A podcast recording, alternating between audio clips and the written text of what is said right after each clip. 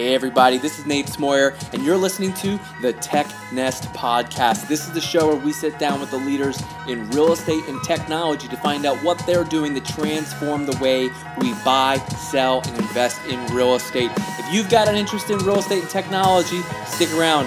You're in the right place.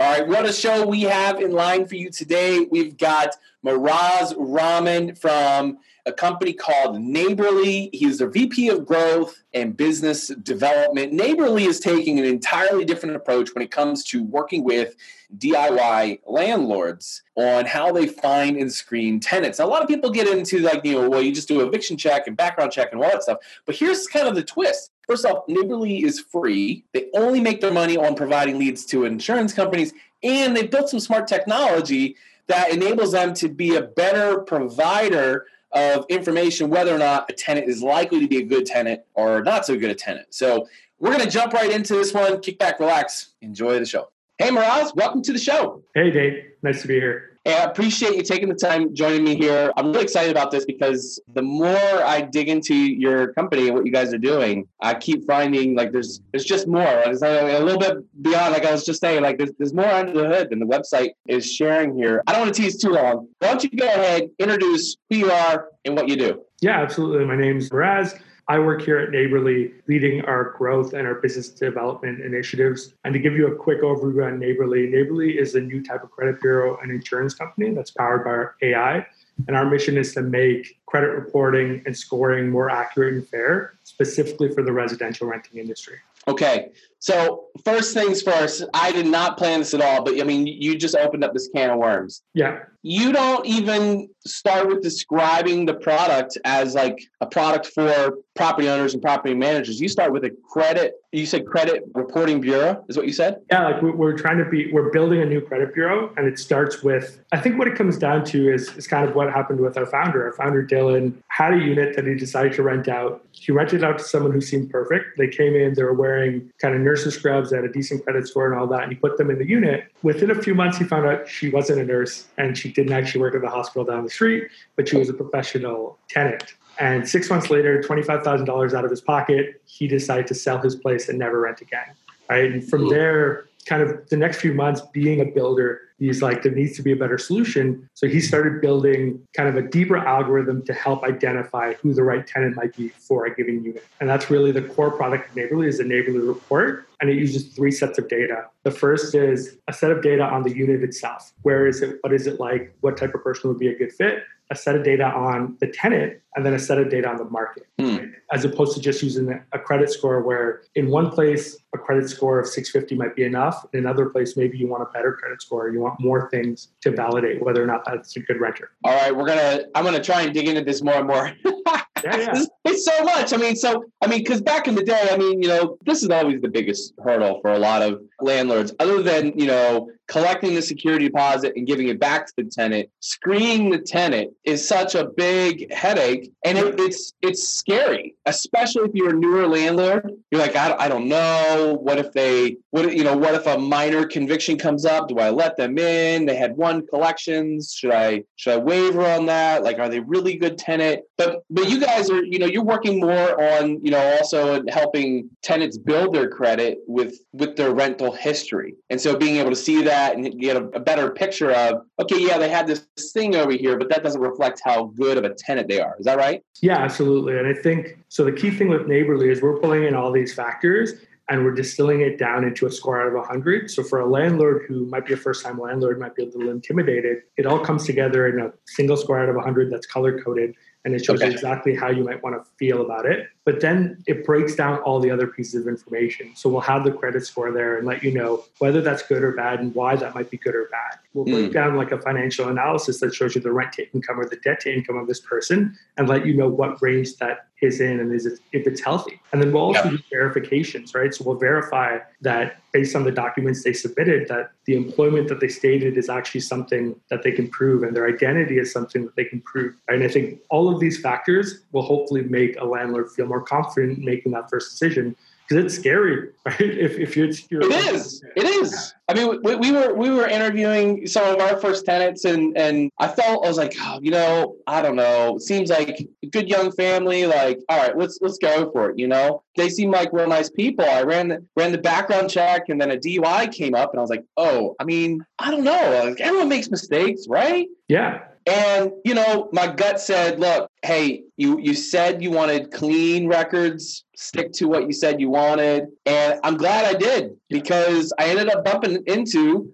you know the, the girlfriend a few months later, and oh goodness, things went downhill. And I was like, "Well, man, that would have been that I, I avoided a little bit of a potential nightmare." You know, so okay, let's let's walk through. So let's talk a little pragmatically. How does it work? How does a landlord use Naborly? Yeah, so Naborly for a landlord is super easy. It's, it's totally free. You go on, you make an account, and then you can email out an application to any potential tenant, right? Simply okay. type in their email address, press send, and then that lives in a dashboard where you can see kind of whether that tenant has opened that application, whether they started filling it out. And when they're done filling it out, it kind of comes to our team here who analyzes it, generates a Naborly report, and then returns that to you. So you can just click on your dashboard and open that Naborly report, take a look at it, probably compare a couple of tenants, and then if you like one, approve that tenant and send them a message saying, "Hey, I think you're a great tenant for me. Why don't we get started on the leasing?" Right there. Is there a cost to the tenant? No, there isn't. Cost to the landlord, yeah. and there's no cost to the tenant. Yeah. And then it does all the background checks. Yes, it does all the background checks. And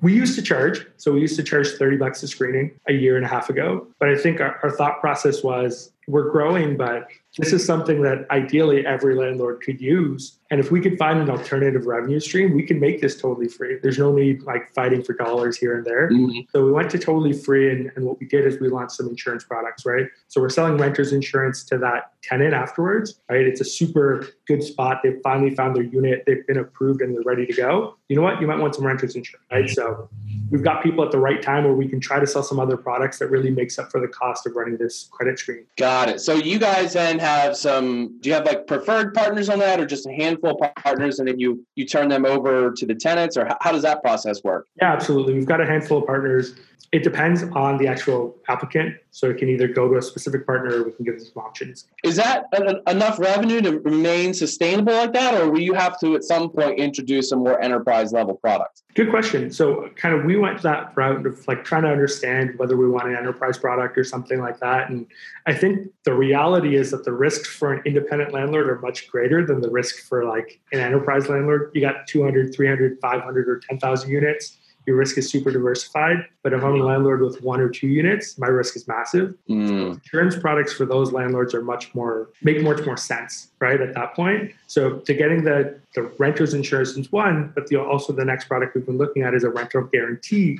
So for a landlord, if they've been approved and they see a great Naborly score, we should be able to give them confidence that that person can be in that unit. And what we can do is give them a, a kind of a risk premium to pay for a rent guarantee insurance type product that guarantees kind of that they'll get paid even if the tenant misses a payment or something like that. Oh, so you're insuring you insure the tenant. So the landlord says, "Hey, they said this tenant's great. If the tenant doesn't pay, who who pays the landlord then? The insurance company?" So, yeah. So right now that's Naborly. Naborly is that insurance company that pays the okay.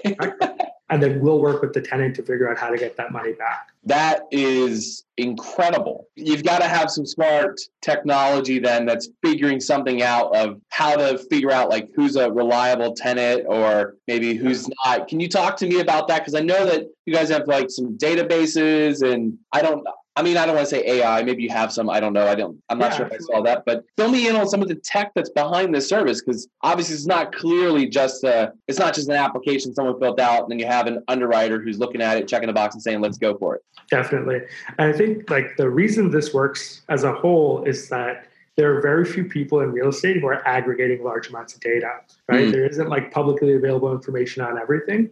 So when we started, it did start with big publicly available databases on eviction and income and uh, rent rates and things like that. But as we started screening more and more people, we ended up with the most up to date database, right? And the most amount of information. So what that lets us do is, is kind of do some lookalike modeling and say, who does this person look the most like? Was that person a good tenancy or not? And then we can look at it that way, which lets us make a much more informed decision on each tenant than we would if we just had that one tenant's application in front of us.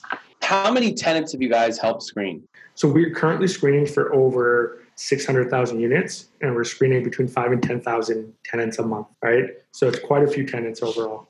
Wow. Okay. And then those are obviously like some of those landlords have more than one property, so it's not all individual landlords. Yeah. So so it's six hundred thousand units. Like some of the landlords will have ten or five, but the majority of them are really in the one to five range. Yeah, that's insane. That's a lot of people, and that's not all the U.S., but you guys also have Canada too, right? Yeah, so we started in Canada, but we've really been growing in the states over the last little while, and it's it's a pretty decent split between the two. Well, why not just grow it out in Canada versus you know go through the states? To be honest, the Canadian real estate market is pretty small. it's it's less than a tenth the size of the American market, and I think it works great. But in the grand scheme of things, when we're actually a Y Combinator company, we have investors out of San Francisco Bay Area. That means we're mm-hmm. going to need to support the U.S. if we want to grow. Yeah, I, I mean, I, I kind of figured it was like, well, the size of opportunity in the U.S. versus Canada is pretty clear, but I just didn't know maybe there was another another reason or a why. But I mean, it seems to make sense. And obviously, the trends right now are pointing to you know people are buying a little bit later in life, but they want the lifestyle of ha- having a home. So renting single family homes is is on the up. It's on the up, and we haven't recovered on inventory. So it puts puts you guys in a good position. Do you do you foresee the trend though of people really wanting the single family homes, or do you think that we'll finally start seeing multifamily inventory catching up to satisfy the the renter you know who's looking for homes? Yeah, I think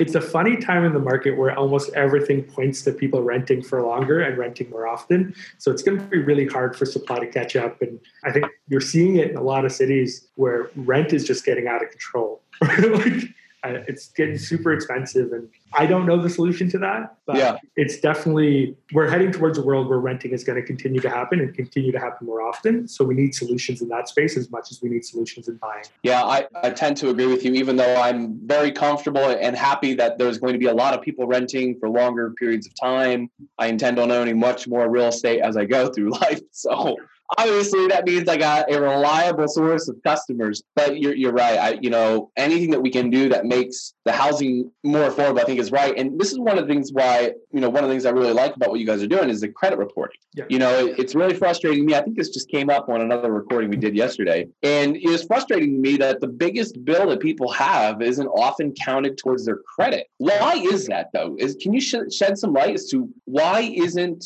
that just easily reported to credit reporting bureaus or you know the what are the companies experian and transunion? Why isn't that reported so easily? Yeah i think the the real reason is just that the rental market is so distributed right? There's a bunch of small players. Like a ton of people still have independent landlords right? If equifax right. or transunion wanted to go out and call every independent landlord and start collecting their receipts for the, the rent payments it would be a nightmare right? Mm. they have no way to access these people. And if you look at the actual makeup of rental units that are available, more than 50% of them are independent landlords. And I think more than 50% of them are actually like landlords who own less than 10 units, right? So in a world where that's the case, it's really hard for them. It's not like your light bill where one light company covers yeah. the entire geography, right? So it yeah. makes it really hard for them to just get the data versus if we're able to screen a lot of people in a lot of places and attract a lot of independent landlords, we have access to those people much more easily than an Equifax or TransUnion or an Experian. So do you see yourself as that like central hub then for connecting those 50% of landlords out there to help them improve their value prop to all future tenants of rent with me and I'll report your payments to credit? Yeah, that could definitely be part of it. I think, to be honest, we see this as a part of the rental infrastructure more than anything else, right? There is no one who's innovated on the credit reporting side. The FICO score is, built in the 80s and it's still what we use today. And mm-hmm. it's not the best indicator for a rental outcome. And my favorite stat that supports that is that 65% of people who are millennials have a subprime credit score, so sub 650, but only 4% of those people will ever get evicted from a home, right? So it's not super correlated. There's there's a mismatch there. And I think there are other factors that need to be reported. We've got to try some different things in terms of evaluating what the perfect tenant is, and that's what we want to do. Is there uh, a? I would be so interested to see, like, you know, if you put the credit scores on a horizontal line, like, yep. how what percent are likely to be evicted? Is it a bell curve? Is it you know really sharp at the bottom and then a long tail as it as the credit score increases? That's a great question for our data scientists. No. Yeah, pa- pass that one, uh, pass that one along because I think that'd be kind of fun to know, like you know, what percent of certain people with different credit scores? Because the assumption, like you said, like the assumption is high credit score, you know, won't won't take you through eviction process. But I mean, if credit isn't tied to your rental history, that's not necessarily, like you say, it's, it's not a direct connection there. So yeah. I'm, I am curious though. So, you know, throughout the US, I mean, you know, real estate's still very much a very local business. And yeah. so you have hot pockets, you've got areas that aren't as hot or cooling. Are there any one markets or a few markets that you guys are pursuing after, or you just open game, you know, coast to coast in the US? So, like the product is available to coast the US, and you can jump on it. For us specifically, we're just trying to have our growth be closer to home to start. So we're really focused. We have a San Francisco office on the California market, and then we have a Toronto office, so in the northeastern United States. And those are our two focus areas for the short term. Mm-hmm. And I think it's because like you said, there's a bunch of small people. It's very local. And the best way that we found to grow is to put feet on the ground, meet landlords, get involved in associations, and talk to people. And that's not super scalable immediately across the country. Yeah, that'd be a little bit tough. You'd have to get in like the Oscar Mayer vehicle and just start driving.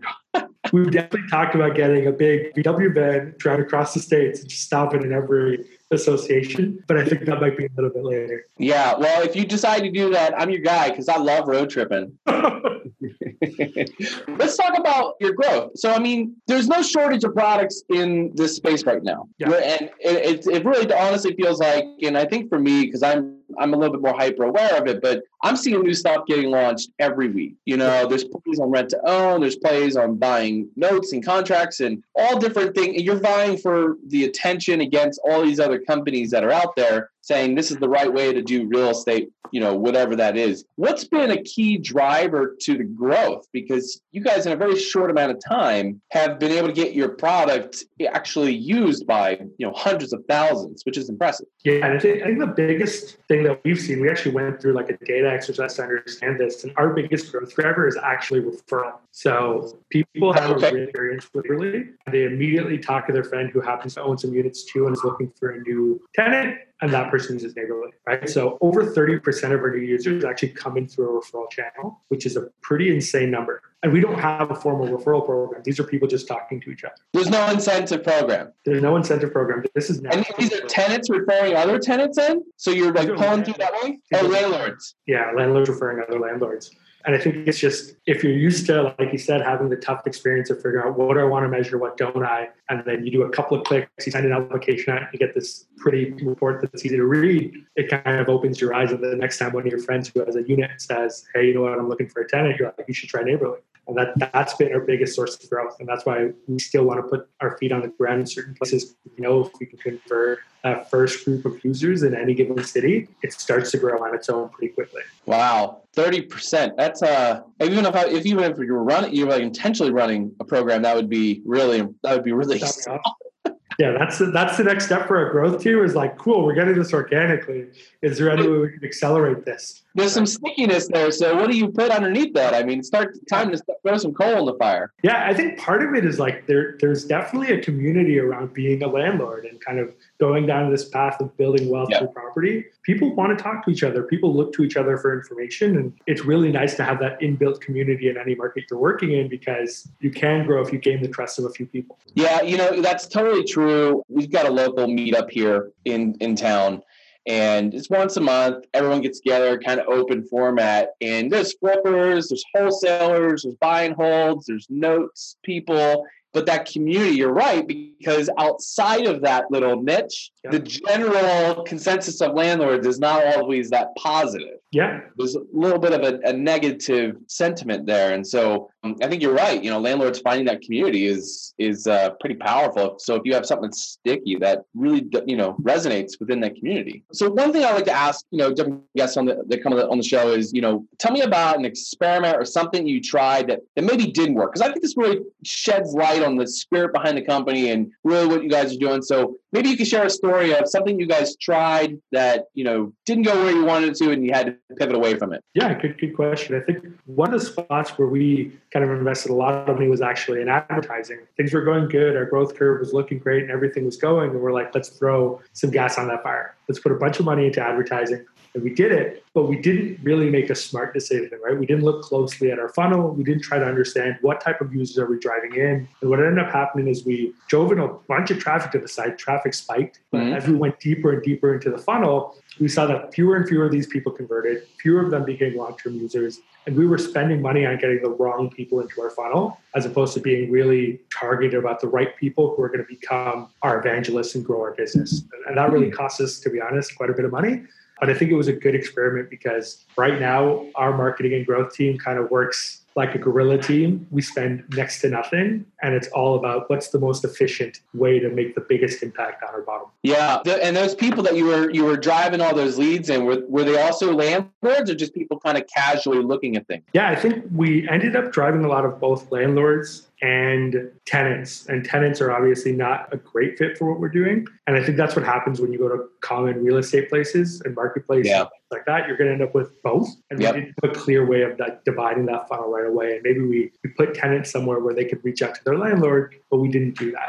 Yeah. Yeah. Because you have both that are searching like how to pay rent online. Exactly and that's not a clear indicator of who you are and why you're looking for how to pay rent online. And so you know having to figure that out i mean you know I, I think that you know tenants ought to be more aware of this. I always think through like are you familiar with the the receipt the case uh, of why the receipt took off? No. So so the story on this is like american cash registers Yep. They wanted to sell more American cash registers. The American cash register company wanted to sell these cash registers. Yep. They ran a marketing campaign aimed at consumers to ask for receipts. So every cashier had to be handwriting, not only counting the money, but they had to handwrite all the receipts. Wow. And so it actually became a, a, problem, you know. So it's like one of those pull through marketing strategies awesome. that, you know, you wish you can nail. Intel is probably the most famous for really pulling, you know, doing great pull through marketing. But uh, yeah, I, I got my landlord to switch onto an automated platform for payment because I was like, please don't make me write a check. yeah, makes sense. I don't want to write a check, you know. So I, I, got my landlord to switch. So, but I mean, it, it, it's not easy for tenants to to pull a landlord through on that because they're like, look, I got my system, I do my thing, my thing, you know. But if the another landlord pulls them through and says, hey, you ought to check this out. This was like really easy for me last time. It makes makes a ton of sense. Let's uh, let's shift gears a little bit. I want to talk about the the space and industry a little bit. So I know you guys did a round of funding back in 2016, right? Yep. Okay, so you guys raised some money back then, and I don't know if you guys have plans on raising more, but the, the trend continues to look like we're going to keep seeing a lot more money coming from tech pouring into real estate tech as like you know it seems and it's not just us based it's also foreign countries pouring into us based real estate tech companies.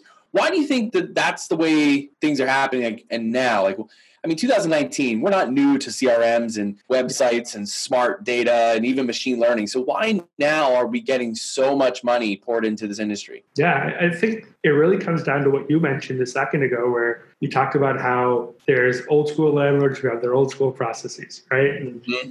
It's why real estate's been so hard for tech to break into. But I think we're getting to the point where there's no more resisting. it's everywhere, right. and everyone's asking for it. You've got a big group of kind of digital natives or people who grew up with the internet, buying houses and renting and stuff like that, and they're comparing your experience to the experience they get at Uber or the experience they get on Google or the experience they get with Amazon. They're not comparing you to a landlord they had 20 years ago who gave them like who had them write checks, right? So I think it's just you've got a big wave of customers who aren't just willing to accept that that's the way things are done, mm. forcing the hand of people that just have to change, right? If they want to stay relevant. Yeah. Yeah. And I think that, you know, even as, you know, if markets do tend to cool a little bit, yeah, that's where if you have that edge of, well, rent with me, I'll report it for credit reporting, rent with me, no checks. You know, I'm, I'm really excited for some of the companies that are finding ways to mitigate the security deposit on the front end. You know, mm-hmm. you guys are a direct line of access to renter's insurance, which, you know, I mean, I, I, don't know how many years I've been renting, yep. but none of my landlords, not one, all the way along the way, directly had a good resource for renter's insurance. Yeah. They're like, yeah, it's on your own if you want to go get it. And I'm like, well, I don't know who to call for that. And I'm sure it's heck not going to go out and shop for insurance. 100%. yeah, I think you've, you've actually seen a lot of technology in like driving more people to get insurance. Renter's insurance is one of those things that it's so cheap and it covers so many things that I don't understand why people don't immediately get it. I mean, there's just yeah, you're right. I mean, like you look at the cost, and it's somewhere between like ten and twenty bucks usually a month. Yeah, and, and you say like, especially if you have roommates. Oh, 100 Your stuff is covered in case of a fire. I'm like, what is ten dollars a month? Exactly. It's going to cover all my stuff. You know, so yeah, you're right. It, it, just makes total sense. And if it's required by the landlord, then it's it's done deal. Yeah, exactly.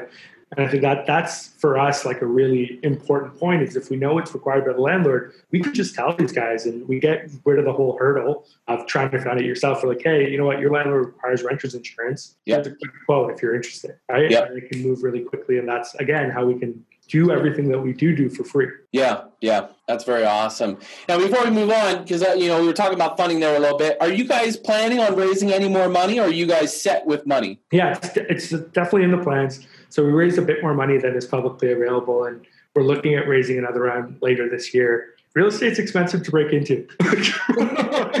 uh, so we'll probably be looking for something to kind of drive that next round of, growth for us. And yeah, yeah, I think you, are right. It's not a it's not a cheap industry to break into, but there's lots of opportunity. Absolutely. Well, let's move on. We're going to move on to we're at the bottom of the show here, and we get to play a game called For the Future. Cool. So, For the Future is a segment where I get to ask each guest on the show to give their best predictions based on the following four questions. Miraz, are you ready to play?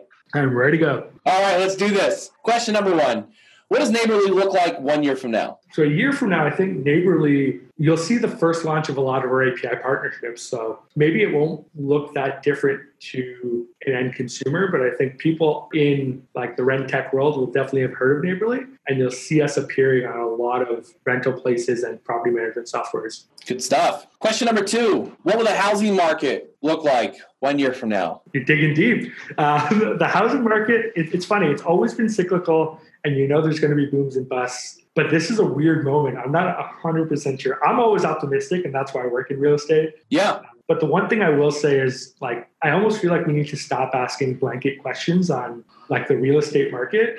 There are huge changes. Like the real estate market is not a homogenous blob. You could be in one city where it's super hot, another city where it's super cold. And I think that's why it's hard for like the Fed to set policy because they're trying to do it for everyone at once. Yeah, I think that you're, you're right. There's going to be some areas that are super hot, super cold, and and we're going to see some cooling faster than other places. Some places are going to just keep on keeping on. You know, totally depends. I mean, that's that's one of the beauties of real estate. It's such a local game. You know, there's big trends across the board, but then you got to pay attention to the local. Absolutely. All right, question number three. You kind of touched on this. When will the next big boom or bust happen in real estate? Yeah, if you ask, like I, I have, I'm in Toronto, and Toronto's been very hot for a long time. I think my parents' house has tripled in value in the last 15 years. Woo! Yeah, so it's been it's been a crazy hot market in Toronto, and if you ask anyone around here, they'll say the next is a bust and it's coming. But I think as a whole, like there's still been saying that for three years.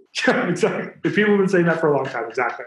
So I'm still optimistic that we're still going to be on the up and up in the short term. Yeah, good stuff. Question number four What's one thing you believe will dramatically change or fade away in real estate as a result of technological advances? I think bad real estate agents will disappear. Oh. And, and the reason I say that is in the past, like a real estate agent was a gatekeeper for information that you just couldn't get. But now you can get that and you can do a lot of that stuff yourself. So if you're a bad real estate agent who just really didn't do much for their customer, didn't really give them a lot of information and help them make their decisions, you're not going to exist because they're going to be able to do that themselves. Yesterday, I saw something about companies that'll just buy your house up with a couple of pictures online, right? And and if that's the world, the bad real estate called iBuyers. Yeah, iBuyers, exactly. So if that's the world, bad real estate agents disappear, and the ones who survive are the ones who deliver like real value to the customers, really know their market, and give you information that you just can't find online. Yeah, you know, I tend to I align with the idea that realtors will be around for a long time, even post when iBuyers I think take a, a good chunk of market. But uh, you can't deny things. Opendoor owns twenty percent of the market in Phoenix. Yeah,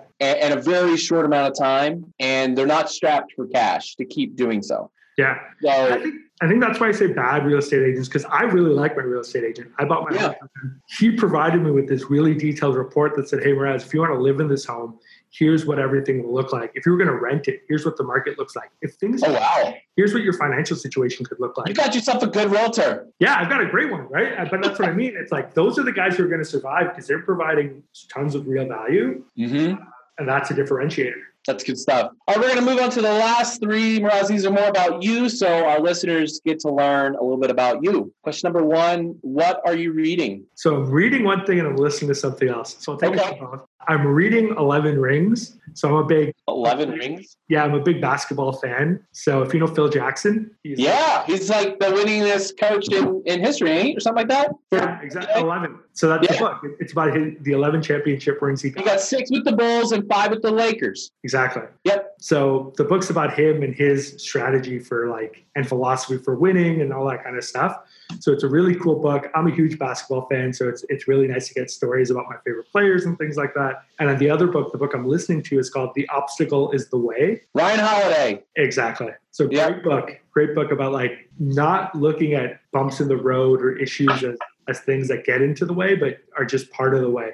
And if you don't look at them as as obstacles, they aren't obstacles, right? So yeah. two really good books and I've read The Obstacle Was the Way before, and it's just I just like listening to that sometimes because it, it powers me up. Have you also worked through Ego is the Enemy? Yes, I have. I just finished that recently. That's a great one as well. I feel like everyone in real estate should, like specifically in real estate, that should yeah. be required reading because there's a lot of things in the real estate industry that that feed ego rather than results. Yeah, and I would say the same thing in startups, right? And tech. Yeah. So it's like a lot of these industries we're converging. So that means prop tech guys should definitely, definitely read this book.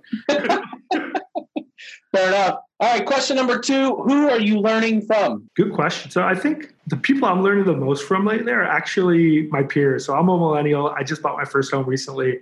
Oh. A lot of my friends are kind of entering that same world. So I'm learning a lot from them because, like, if you ask the guy who owns 10 houses what he wants, it's just like the Henry Ford thing, right? You ask a if you ask the customer what they want, they would have said a faster horse. They wouldn't have said a Model T, right? So it's the same kind of thing here where I like talking to people who are just entering the market, expectation versus reality, what that's been like. And I learned a lot about like what's the ideal interaction in real estate based on people who've never had one. Like what's their uh, thought process on that? And I think that's been super helpful for me in understanding like what's the thing we want to build towards. Yeah. You just want I think a lot of people want to understand the process more than anything. Oh, 100%. It's a black box for a lot of people and they have no idea. It was a black box for me. If I didn't have that realtor who was such a great guy.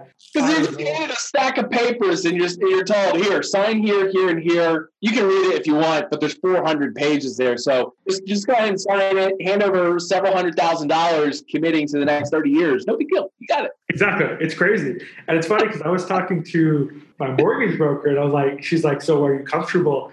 And I was like, I'm scared. She's like, why are you scared? I'm like, I'm literally signing a piece of paper that says I owe you half a million dollars. like, why wouldn't that scare me? And she's like, and then she went on her whole thing about why it shouldn't scare me. But yeah, yeah. Like this is a crazy big decision for a lot of people. And I think sometimes yeah. in our our like hunt to simplify it, we might go too far as well. Yeah, I agree. I do agree. Yep. All right, final one here. What inspires you or helps keep you inspired? I think what inspires me the most is just seeing a customer like reach an aha moment, right? So mm. when a customer gets like their first neighborhood report and they're super impressed, or when someone writes a review saying, "Hey, like I've tried finding tenants before and it was awful, but this has changed everything," that's the best. Like I need the little wins, right? I'm like a dopamine addict, right? I need to see those little wins every day to kind of get me going, and that's that's what gets me going, right? If my team has a little win, if anyone has a win, I'm, I'm big on momentum and wins all the time, and that's what gets me going. Mm, that's awesome. Miraz, this has been this has been great. I really appreciate your time sharing about Naborly. I'm excited for you guys. I, I hope you guys continue seeing the success. Best of luck on the next round of fundraising. I'm sure that you guys will probably do pretty well because you're taking a very unique angle to the the rental market. Truthfully, I haven't talked to anyone else who's taken the same type of angle you guys are taking. So good on you guys, really working a unique value prop. Before we head out, I want to give people opportunity to connect with you and also learn about Naborly. Now, where do they go and how can they do that? Yeah, absolutely. So if you want to connect with Naborly, jump on the website, jump on chat. The team who does our support sits right next to me. If you want to reach out to me, it's uh, at Naborly, always available. So find us, find us on LinkedIn, wherever you want. And the team's super friendly, super nice. So anytime you want to chat, we're open. Very awesome. Well, hey, man, I, I really appreciate your time, and uh, hopefully, I'll probably see you around at some point. I'm Sure, and but uh, keep me posted on what you guys are up to. I'll look for the updates, cheering for you guys. Until next time, we'll catch you later. Sounds good. Appreciate the time as well. Thanks. Well, that's it for today. Thanks so much for listening to the TechNest podcast. Hey, don't forget you can get on the email list so you never miss an upcoming episode. That's technest.io. That's T E C H N E S T.io. Get on the email list. Uh, go to the App Store, whether you found us on iTunes, Stitcher, SoundCloud, wherever you found us. Leave us a five star review and share it with your friends. And if you've got a guest or someone that you'd like to recommend, or if you think that you'd be a great guest on the show, hey, send me an email, nate at realteampanda.com. That's nate at realteampanda.com. See you guys later.